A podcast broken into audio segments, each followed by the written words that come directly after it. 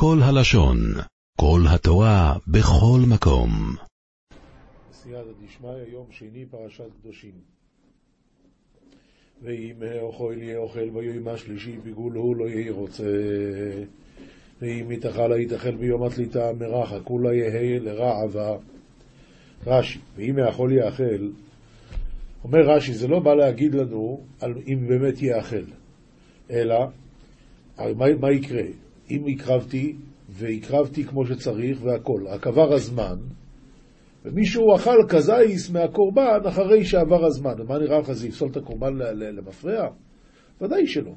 אלא מה הכוונה? שכשהקריבו איתו, הקריבו על מנת לאכול את זה אחרי הזמן, זה הכוונה. אומר רש"י, אם אינו עניין לחוץ לזמנו, שהרי כבר נאמר, ואם יכול יאכל מבשר זבח שלמיו, הוא עניין לחוץ למקומו. יכול יהיו חייבים כרת על אכילתו?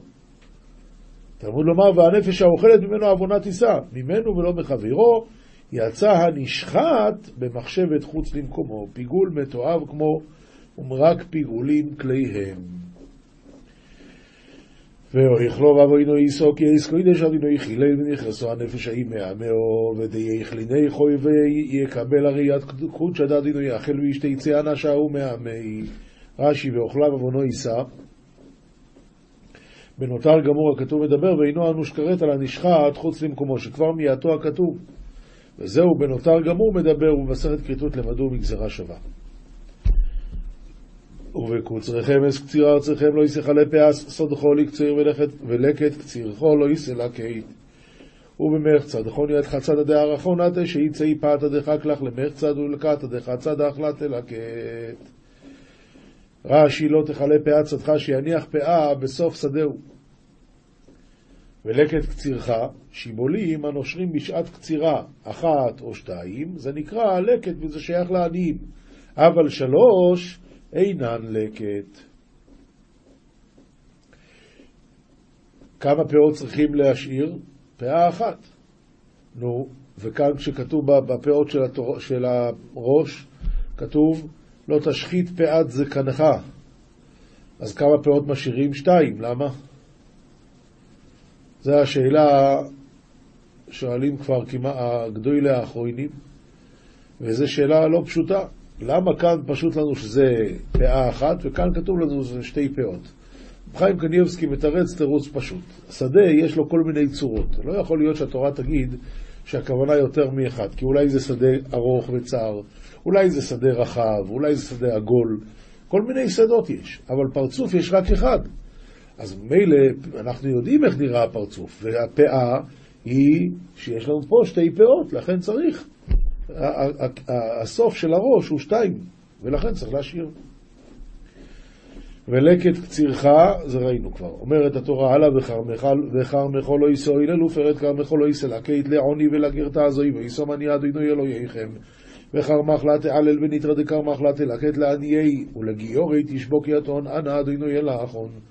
לא תעולל, לא תיטול עוללות שבה והן ניכרות. איזהו עוללות? כל שאין לה לא כתף ולא נטף.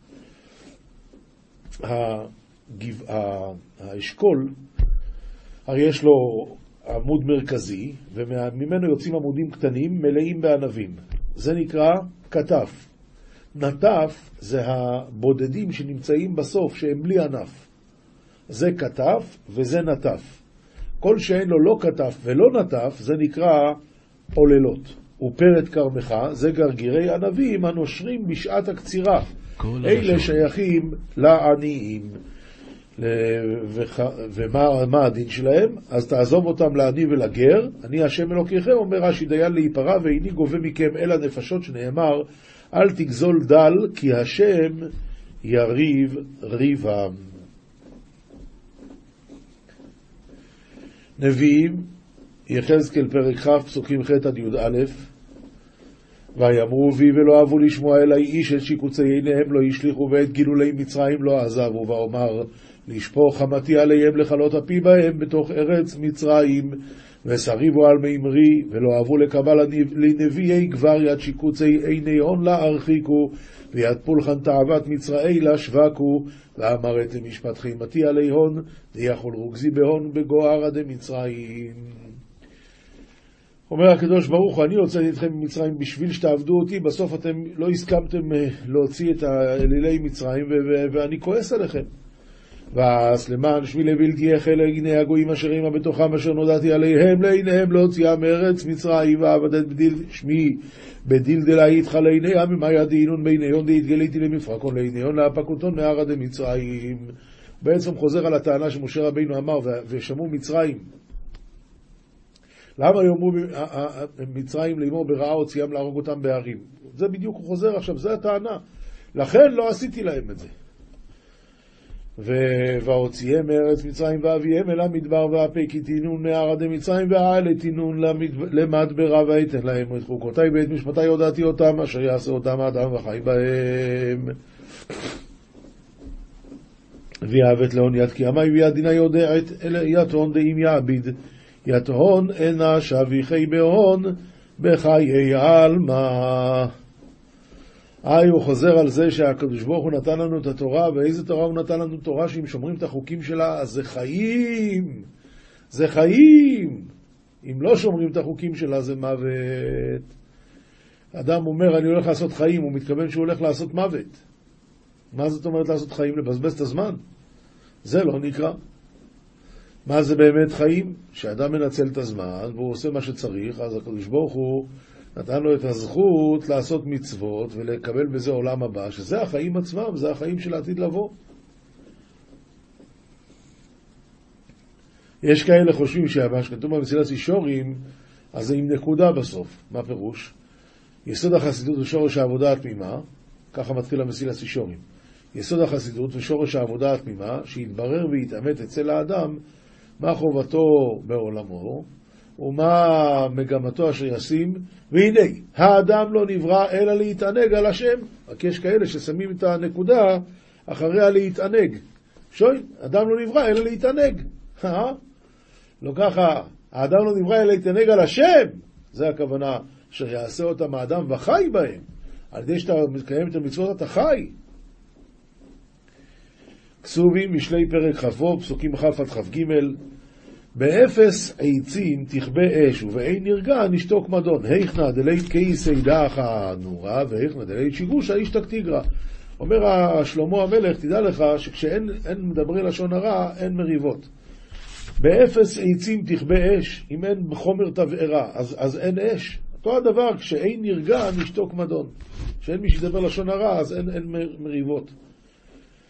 פחם לגחלים ועצים לאש, ואיש מדיינים לחרחר ריב, תרתקה לגומרי וכיסי לנורה, וגברא תגרנה מחרי בהותה.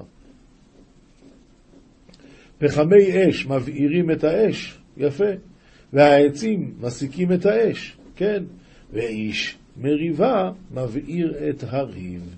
דברי נרגן כמתלהמים, והם ירדו חדרי בטן, מי לא דשיגו שם, מרקנן לי והינו נחתן לגבה דקרייסה. רש"י, והם ירדו דברי המרגלים, היה להם למיטה, הם ידרו חדרי בטן, אז המפורשים אומרים הכוונה, הרי מה היה העונש של המרגלים, שיצא הלשון שלהם לטבור והתחילו לצאת התולעים מהפה לבטן, מהבטן לפה. וזה בדיוק העניין, דברי נרגן כמתלהמים, ככה הם התנהגו המרגלים, והתוצאה הייתה, והם ירדו חדרי בטן, אומר רש"י, דברי המרגלים היה להם למיטה, איזה מיטה בבטן.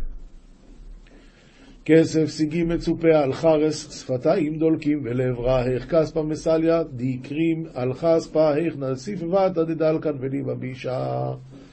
כסף סיגים, אומר רש"י, המדובקים על החרס שצורפים אותו בו, כן, שפתיים דולקים הרודפים אחר הבריות ומדברים אחד בפה ואחד בלב.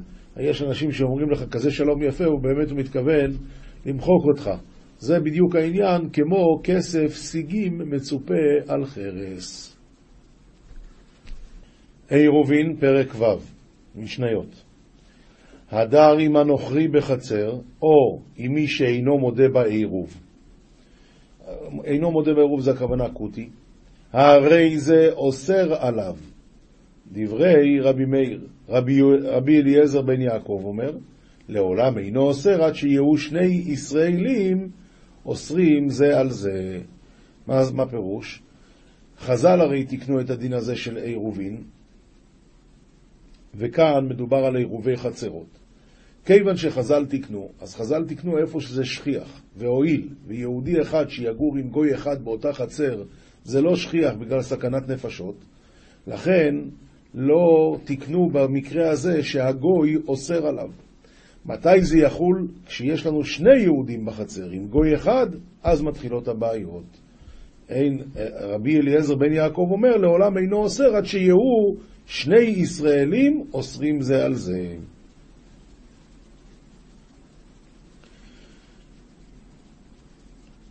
אמ, ואז מה קורה? ואז צריך, אה, אומר הרב, ככה. וסוחרים מן העובד כוכבים, אפילו בפחות משווה פרוטה ואפילו בשבת. יכולים לזכור ממנו את רשותו, ואף על פי שאין הגוי מבטל רשותו עד שיזכור ממנו. כלומר, אם זה ישראל שהוא שכח לערב עם כולם, אז הוא יכול לבטל את רשותו. גוי לא יכול לבטל את רשותו, מגוי צריכים לזכור את הרשות שלו. ישראל יכול לבטל רשות, ואפילו בשבת, והוא שיאמר לחברו כשלא ירבו רשותי, והוא שיאמר לחברו כשלא ירבו, רשותי מבוטלת לך. ויהיה הוא אסור לטלטל בחצר, וחברו מותר. ואם ירצו אחר שישלים חברו לטלטל מה שצריך לו, יכול חברו לחזור ולבטל לו רשותו, ויהיה הוא מותר וחברו אסור. זאת אומרת, אם אתה רוצה, אז אתה תבטל לי את רשותך, ואז הרשות שלי הכל, אני יכול לעשות מה שאני רוצה. אני אגמור לעשות מה שאני רוצה, אז אני יכול להפוך. עכשיו אני מבטל לך את רשותי, ואז אתה יכול לעשות מה שאתה רוצה. ככה זה תקנת חכמים. משנה ב' אמר רבן גמליאל, מעשה בצדוקי אחד שהיה דר עמנו במבוי בירושלים, ואמר לנו אבא, מהרו והוציאו את הכלים למבוי עד שלא יוציא ויאסור עליכם. רבי יהודה אומר, בלשון אחר, מהרו ועשו צורכיכם במבוי עד שלא יוציא ויאסור עליכם. יש כאן מחלוקת, האם לצדוקי יש דין של גוי או של יהודי. אמרנו, מגוי אתה יכול לזכור את הרשות שלו, אבל הוא לא יכול לבטל את הרשות שלו. יהודי יכול לבטל את הרשות שלו ואפילו בשבת.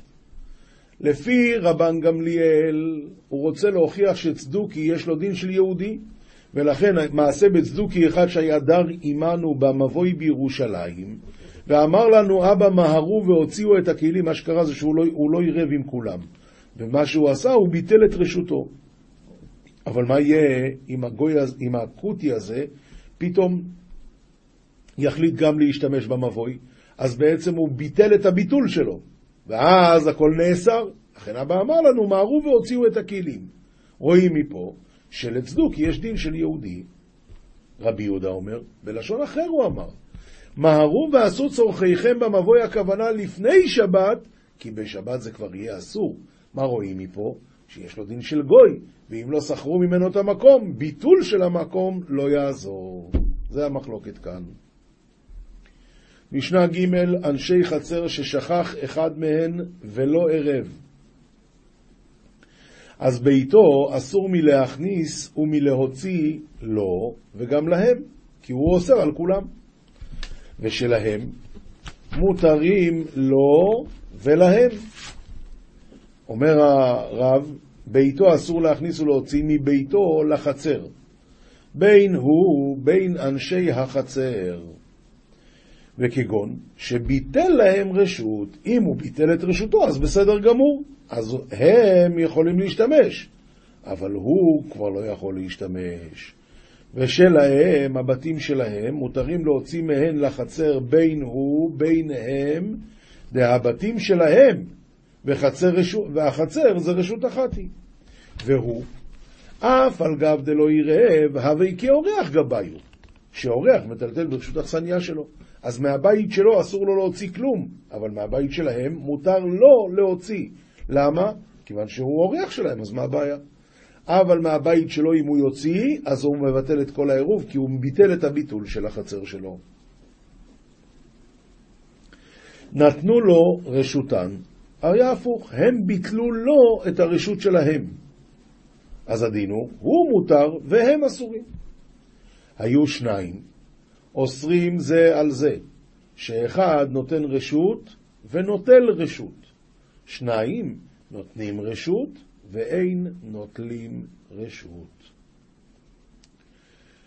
אומר הרב, אה, היו שניים שלא ירבו, זאת אומרת, בתוך החצר יש לנו עשר משפחות, וכולם פתוחים לאותה חצר, והם ירבו את החצר חוץ משתי משפחות. שתי המשפחות יבטלו לכולם, זה בסדר.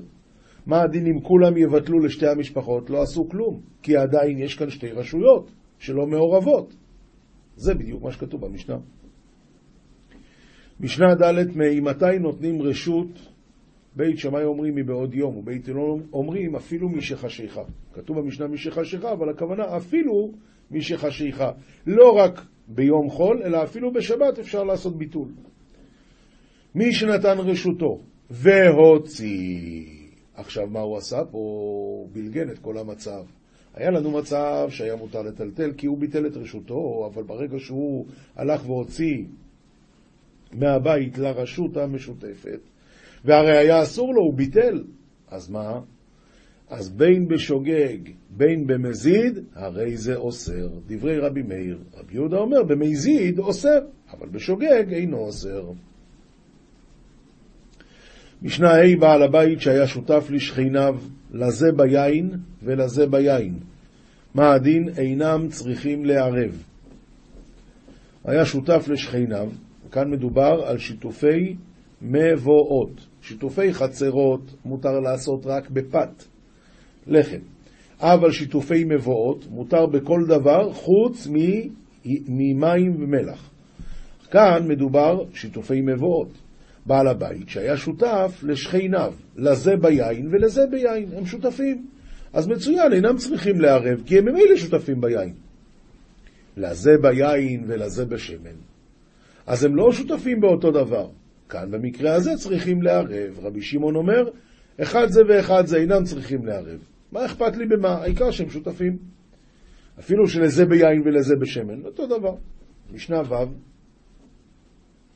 חמש חבורות ששבתו בטרקלין אחד, בית שמאי אומרים, עירוב לכל חבורה וחבורה.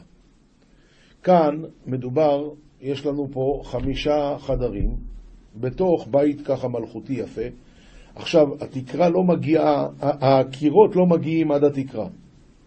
חוץ מזה, כל החדרים פתוחים לחצר. השאלה אם החדרים האלה נחשבים רשויות נפרדות. למה? כי הקיר לא מגיע עד התקרה. אז חמש חבורות ששבתו בטרקלין אחד, בית שמאי אומרים עירוב לכל חבורה וחבורה, ובית הלל אומרים עירוב אחד לכולן. למה? כי, הקיר, כי זה לא מחולק עד הסוף. ומודים, בזמן שמקצתן שרויים בחדרים או בעליות, שהם צריכים עירוב לכל חבורה וחבורה. במקרה שהקירות כן מגיעים עד התקרה, זה לכולי עלמא ודאי שצריכים עירוב לכל חבורה וחבורה. משנה ז' האחין, והשות... האחין השותפין שהיו אוכלים על שולחן אביהם וישנים בבתיהם. כאן יש, קודם כל כתוב האחין השותפין, הכוונה האחין והשותפין. מה מדובר פה? שכולם אוכלים ממטבח אחד. האחים, כל אחד בא, לוקח אצל, אצל האבא, כולם סמוכים על שולחן אביהם. או השותפים, שהיו אוכלים על שולחן אביהם וישנים בבתיהם. הם יושנים במקום אחר, אבל האוכל הוא ממטבח אחד. צריכים עירוב לכל אחד ואחד, לפיכך אם שכח אחד מהם ולא ערב, מבטל את רשותו. אי מתי בזמן שמוליכים עירובן במקום אחר. אבל אם היה עירוב בא אצלם, כלומר העירוב נמצא בבית הזה, או שאין עמהן דיורין בחצר, אינן צריכים לערב. כאן החידוש גדול. כשהיה איתם עוד אנשים חוץ מהאחים, או שהיה איתם עוד אנשים חוץ מהשותפים, אז הדין הוא שצריכים לערב. אבל אם לא היה איתם עוד אנשים, אף על פי שהם גרים בבתים נפרדים, כיוון שיש להם מטבח משותף, הם לא צריכים לערב, וזה מה שכתוב כאן. או שאין עמהם דיורין בחצר, אינם צריכים לערב. הדבר הנוסף, בעצם הדבר הראשון שכתוב כאן, אם העירוב נמצא בחצר במטבח המשותף, אז בוודאי שהם לא צריכים לערב. משנה ח' חמש חצרות פתוחות זו לזו ופתוחות למבוי. חמש חצרות פתוחות זו לזו ופתוחות למבוי. כן? גם יש להם אה, פתח בין חצר לחצר, וגם יש להם מבוי משותף, רחוב כזה. אז הדין הוא, ערבו בחצרות ולא נשתתפו במבוי, מותרים בחצרות ואסורים במבוי. ולמה? כי הם ערבו את החצרות. אבל אם נשתתפו במבוי, אז מותרים כאן וכאן, כי המבוי כולל את החצרות, אבל החצרות לא כוללות את המבוי. ערבו בחצרות ונשתתפו במבוי, עשו גם את זה וגם את זה, ושכח אחד מבני חצר ולא ערב. הדין הוא מותרין כאן וכאן. למה?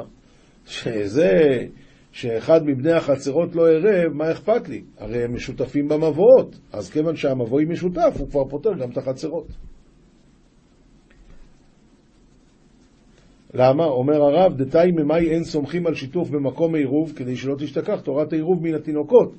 ואחד דרוב בני חצר עירבו, אלא ששכח אחד מהם ולא עירב, לא תשתכח תורת העירוב. זה המשנה תגיד עוד מעט, שלמרות שאנחנו עושים שיתופי מבואות, עדיין צריכים לעשות גם עירובי חצרות. ולמה? רק כדי שיזכרו התינוקות שיש דבר כזה. ממילא במקרה שלנו, שרק אחד מבני חצר שכח לערב, אין לי מקום לגזור, כי התינוקות לא ישכחו, כולם יודעים. הוא במקרה שכח, אבל כולם יודעים, יש כאן עירובי חצרות.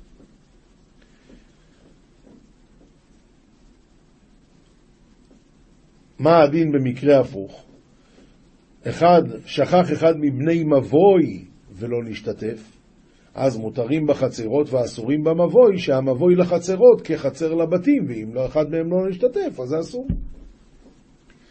משנה ט', שתי חצרות זו לפנים מזו.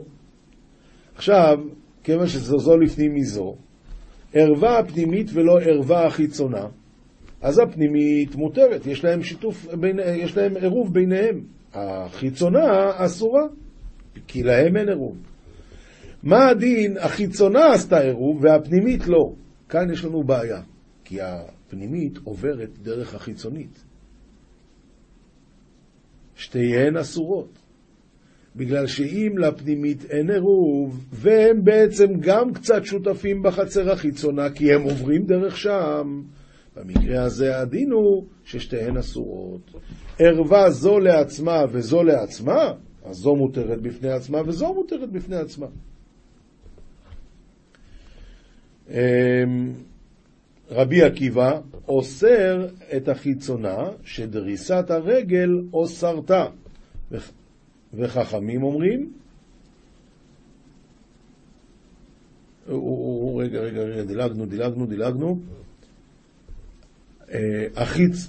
החיצונה ולא הפנימית, אז שתיהן אסורות. אם רק החיצונה ערווה ולא הפנימית, שתיהן אסורות. זה הסברנו. עכשיו, ערווה זו לעצמה וזו לעצמה, זו מותרת בפני עצמה, וזו מותרת בפני עצמה.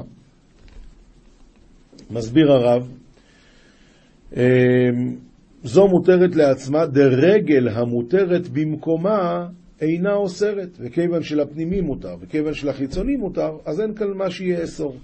רבי עקיבא אוסר, דקסבר, אף רגל המותרת אוסרת כשלא ערווה שם. ולכן, אם אנחנו רוצים שלחיצונים יהיה מותר לטלטל, אנחנו צריכים לעשות עירוב של הפנימית עם החיצונית.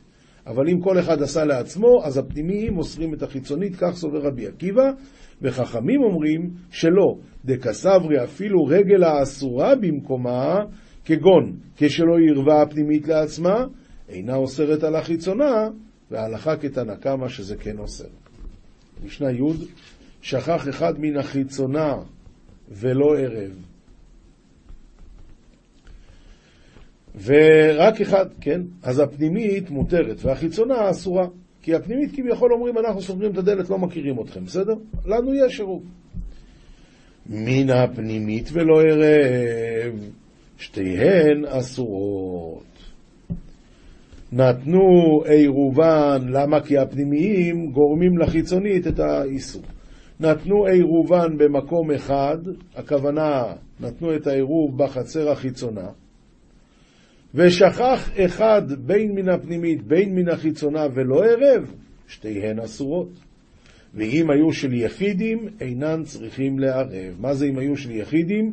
שרק משפחה אחת גרה בפנימית ורק משפחה אחת גרה בחיצונה. אז לא צריכים לערב. למה? כיוון שמדובר על יחיד, אז אין רגל של יחיד, זה נקרא רגל המותרת ואינה אוסרת, כי הוא יחיד, אז אין לו בעיה בפנים, אז הוא לא יכול לאסור את החיצונית.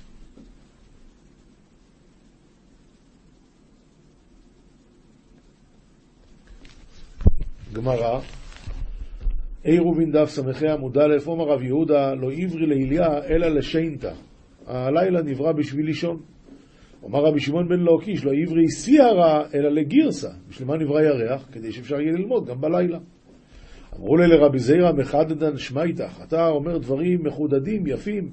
אמר להוא דיימא אינון. כן, מאיפה יש לי את הדברים האלה? כיוון שאני לומד ביום, שאז השמש נותנת אור טוב, אפשר להתרכז, זה הדבר הכי טוב. אמרה לי בראת ידי רב חיסדא לרב חיסדא, לא בא אימר מינם פורתא. אמרה לו, אבא, אולי תלך לישון קצת. אמר לה, השתא אתו יומי דאריכי וקטיני ולינום טובה. עוד מעט יגיעו ימים ארוכים וקטנים, אז אני ישן הרבה. מה הוא מתכוון ארוכים וקטנים? אומר רש"י, ימים שהוא בקבר, אריכי לישן וקטנים לעסוק בתורה ובמצוות. הם ארוכים לישון הרבה ולא יכולים לעשות שם תורה ולא מצוות, אז הוא אומר, אז אני אשן, מה, מה בוער עכשיו לישון? אמרה לי, בראתי דרב חיסדא לרב... כן. עכשיו, אומר רב נחמן בר יצחק, אנן פועלי דאיממי ענן. אנחנו פועלים של uh, יום. מה הפירוש? אנחנו עובדים ביום אצל הקדוש ברוך הוא. ממשיכה הגמרא, רווח אבר יעקב יזיפו פורה. מה זה יזיפו פורה? אומר רש"י, אם קבע לו לשנות כך וכך פרקים ביום, או פעמים שהיה טרוד במזונותיו ביום, הוא פורע קביעות איתו בלילה. וזה ההלכה שאם אדם אה, ביטל את השיעור ביום, צריך להשלים אותו בלילה. אומרת הגמורי, אומר רבי חנינא, כל המתפתה ביינו יש בו מדעת קונו. אומר רש"י, מתפתה ביינו, שמפייסים אותו על דבר, הוא מתרצה כשטוב ליבו ביין. אז כל המתפתה ביינו יש בו מדעת קונו, שנאמר, וירח השם את ריח הניחויח וגוימר. אז גם הקדוש ברוך אנחנו רואים כביכול שמהריח ניחוח הוא התפתה וסלח וריחם על, על דור המבול, זאת אומרת אחרי המבול, אז אותו הדבר, מי שמתפתה ביינו, יש בו מידת קונו. עומר רבי חייא, כל המתיישב ביינו יש בו מידת שבעים זקנים. רש"י, המתיישב ביינו, יש ששותה יין ואין דעתו מתערפת. אז זהו מידת שבעים זקנים. יין ניתן בשבעים אותיות, וסוד ניתן בשבעים אותיות. נכנס יין, יצא סוד. רש"י, יצא סוד וזה הואיל ולא יצא סודו, שקול הוא כסנהדרין של שבעים. עומר רבי חנין, לא נברא יין אלא לנחם אבלים ולשלם שכר רשועים, שנאמר תנו שכר לעובד וגוימר. בשביל מה נברא היין? כדי שהאבלים ישתו אותו. אוי, שנאמר, תנו, תנו יין, תנו יין, איך כתוב שם? תנו שיכר לעובד, ויין למראי נפש. מי זה העובד? זה רשע. אז הרשעים מבלים את הימים שלהם ביין. ומראי נפש, זה האבלים, גם כן יכולים לשתות קצת יין. עומר הרב חנין בר פאפא, כל שאין יין נשפך בתוך ביתו כמים, אינו בכלל ברכה, שנאמר וברך את לחמך ואת מימיך. מה הלחם שניקח בכסף מייסר? מייסר כאן הכוונה מייסר שני, שמותר לקנות את זה בירושלים, כמו שנאמר, ונתת כסף בכל אשר תאווה נפשך, בבקר ובצאן וביין ובשיכה, ובכל אשר תתאווה נפשך. אז מה הלחם שניקח בכסף מייסר? אף מים שניקח בכסף מייסר. ומים יהיו יין וקקרי לי מים. למרות שמדובר על יין, קוראים לזה מים. מה זה בא ללמד אותנו? שיין שנשפך בתוכו, בית שנשפך בתוכו יין כמים, זה סימן ברכה. עומר רבי לוי בשלושה דברים, אדם ניכר בכוסו, בכיסו ובכעסו, ואמרי לאף בשוחחו. רש"י, אדם ניכר עם הגון הוא בכוסו, אם דעתו מיושבת עליו ביינו. בכיסו, כשנושא ונותן מבני אדם, אם באמונה הוא עושה. ובכעסו שאינו קפדן יותר מדי. אז אה, כן, עד כאן מה שכתוב בגמרא, רק על זה יש תוספת נכבדה, שכתוב בספורים, מה זה, והארון מה הוא כי תלינו עליו. אז הוא מסבירים ככה, רב שמעון ברוך שמעון שניאורסון, החתן של הצ'יבין רוב, הסביר את זה, וגם אני חושב שלפניו זה כבר כתוב. הוא אומר ככה, האדם ניכר בכוסו, בכיסו ובכעסו, אבל אצל אהרון הכהן, בכוסו אי אפשר לבחון אותו, למה? כי אסור לו לשתות יין, יין ושחר על טשט. ובכס, ובכיסו אין לך מה לבחון אותו, למה? כיוון שהוא כהן גדול, והדין הוא שאפילו תיקח לו את כל הכסף, תוך שעתיים חייבים לאסוף לו כסף חדש, כי הרי גדלהו משל אחיו. אז איך אתה יכול לבחון את אהרון? התשובה היא רק בכעסו, וזה הכוונה, ואהרון, מה הוא? אם אתה רוצה לבחון את אהרון, מה הוא? רק כי תלינו עליו, אין לך פתרון אחר. רק הדבר הזה יכול לעזור לך. אהרון, מה הוא? כי תלינו עליו. ת, תנסה לעצבן אותו, ואז תראה איך הוא מתנהג. אדם ניכר בכוסו, בכיסו ובכעסו. כן. זוהר, פרשת קדושים, דף פ, עמוד ב. רבי יויסיה ואזיל באורחה, פגה בי רבי חייא, עומר לי, היידה וכמו החבריה דכתיב בעלי, ולכן נשבעתי לבית עלי, מתכפר עוון בית עלי בזרח ומנחה עד עולם. ומה הוא ממשיך הלאה? בזבח ומנחה אינו מתכפר, אבל מתכפר הוא בדברי תורה. עמי. ולמה בדברי תורה כן? בגין דדברי תורה סלקין על כל קורבנין דעלמא. דברי תורה הם יותר מכל הקורבנות שיש בעולם. כמו, ש... כמו שהעמידו, כמה דהוקמוה, דכתיב זאת התורה לעולה, למנחה ולחטאת ולאשם ולמילואים. שקי לא ראית לכבל כל קורבנין דעלמא. שקולה התורה נגד כל קורבנות העולם. עומר ליחי וודאי. דכל מאן דאישתדל באורייתא, אף על גב דאיתגזר עלי עונשא דמילי לניחא לי מכל קורבנין ואילבן הוא עונשא ידקרה. אמר לו, ככה זה באמת, שמי שלומד תורה, אז אפילו שנגזר עליו כל העונשים מלמעלה, הוא רצוי לפני הקדוש ברוך הוא מכל קורבנות ועולות, ואותו גזר דין העונש נקרא. ובגינדיה לאי בא לשמה, כשהוא לומד תרא לשמו, קודשא בריחו יתפייס בעדי. ותוך חזי, ובוא תראה לא ידחי ברנש לעלמין אלא במילין דאורייתא. לא נטהר האדם לעולם, אלא בדברי תורה. בגין כך, מילין דאורייסא לא מקבלים טומא בגין דאי, קיימא לדקה לילן מסהבי. מפני כך דברי תורה אינם מקבלים טומאה, משום שהיא עומדת לתאר את, אפילו את הטמאים. והאסוותא דבאורייתא ישתכח, והרפואה נמצאת בתוך התורה. רפו דכתיב, רפו תהי לשריך ושיקוי לעצמותיך. ודחיותא ישתכח באורייתא, והטהרה גם נמצאת בתורה דכתיב, יראת השם טהורה עומדת לעד. שואל הזוהר, מה היא עומדת לעד? והתשובה היא דקיימא תדירא בהוא דחיותא ולא איתא דמיני לעלמין, שהטהרה הזאת עומדת בה לעולם. ואינה עוברת ממנו לעולם ממי שלומד תורה. אומר לרבי חייא לרבי יויסי, ירס השם תוירו כסי ולא תורה. ירס השם ולא התורה. אז מי אמר שגם התורה מטהרת את האדם? אומר ליחי הוא ודאי, האורייתא מסיתרא דגבורא קאתיא. כך הוא בוודאי, שהרי התורה באה מצד מידת הגבורה, ויראת השם גם כן שורשה משם.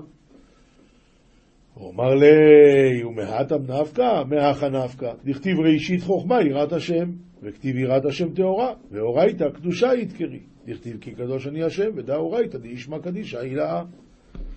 לכן, אומר רבי חייא, שבאמת המלכות נקראת טהורה והתורה שהיא מידת תפארת נקראת קדושה, ונכנסים אל התורה בהדרגה, ועל דא מאן דאישתדל בה אידחי, ולבת הריד קדש. מי שלומד תורה, אז קודם הוא נטהר ואחרי זה הוא מתקדש, ודכתיב קדושים תהיו, קדושים היו, לא כתיב, אלא תהיו, תהיו בוודאי, על ידי מה? על ידי לימוד התורה.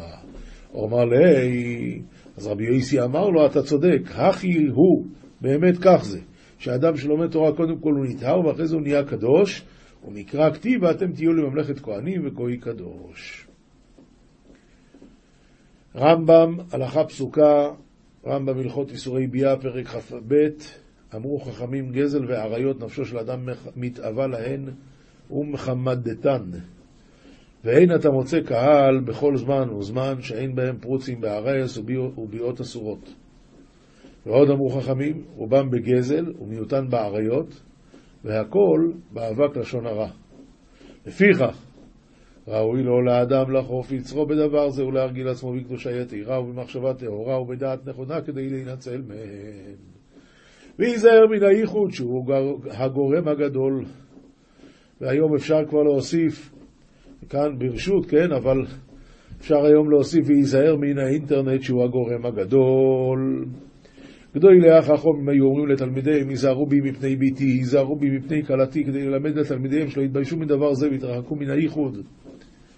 וכן ינהוג להתרחק מן השחוק, מן השכרות ומדברי עגבים, שאלו גורמים גדולים, והן מעלות של אריות. ולא ישב ולא אישה, שמנהג זה, שיהיה לו תמיד אישה, גורם טהרה גדולה. יתרה מכל זאת אמרו, יפנה עצמו ומחשבתו לדברי תורה וירחיב דעתו בחוכמה, שאין מחשבת אריות מתגברת, אלא בלב פנוי מן החוכמה. ובחוכמה הוא אומר, איילת האביב ויעלת חן דדיה ירבוך בכל עת, באהבתה תשגה תמיד. מוסר, שערי תשובה לרבינו יונה דף ו עמוד ב', הבעל תשובה צריך וידוי, שנאמר ויתוודה אשר חטא עליה.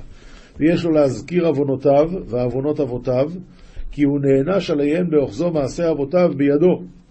וכן כתוב, ויתוודו את עוונם ואת עוון אבותם. וצריך התפילה, יתפלל אל השם ויבקש רחמים לכפר על כל עוונותיו. שנאמר, קחו עמכם דברים ושובו אל השם, אמרו אליו כל תישא עוון וכך טוב ונשלמה פרים שפתינו. קחו עמכם דברים ושובו אל השם, זה עניין הווידוי. אמרו אליו כל תישא עוון וכך טוב, זה עניין התפילה. ופירוש וכך טוב, מעשה הטוב שעשינו. כי אמרו רבותינו זיכרונם לברכה, אבירה מחבה מצווה, ובעת התשובה יתכפרו העוונות ותתעורר זכות המצווה ויאיר נרה אחרי אשר לא הגיע אורו לפני התשובה. וכן כתוב אם זך וישר אתה וגוימר. אמרו זיכרונם לברכה, אם זך וישר היית, לא נאמר, אלא זך וישר אתה, שעשית תשובה, כי עתה יאיר עליך. עתה, אחרי התשובה, יאיר עליך כל הצדקות שעשית מלפנים. זאת אומרת, כל המצוות שעשו קודם זה היה ככה חשוך. עכשיו שהוא עושה תשובה זה מאיר הכל. ואשר היה נבח פתוח לרווחה ונתת אש לאכסניה, כמו שאמר, דלתי לאורח אפתח, וקודם התשובה לא היו צדקותיך מגינות עליך. ואחרי שובך, ושר עוונך יאיר זכותך, ושלם נווה צדקתך. ונשלמה פרים שפתינו, וחשוב וידויינו כחטאת פרים לרצון לנו לפניך, והזכיר פרים כי חטאת פר היה פנימי, והיו מזין מדמו על הפרוכת ועל מזבח הזהב. ועוד יתפלל הבעל תשובה אל השם למחות כעב פשעיו, כענן, שזה יהיה נקי לבן, וכענן חטאותיו, ושיחפוץ בו וירצהו ויעתר לו כאשר אם לא חטא.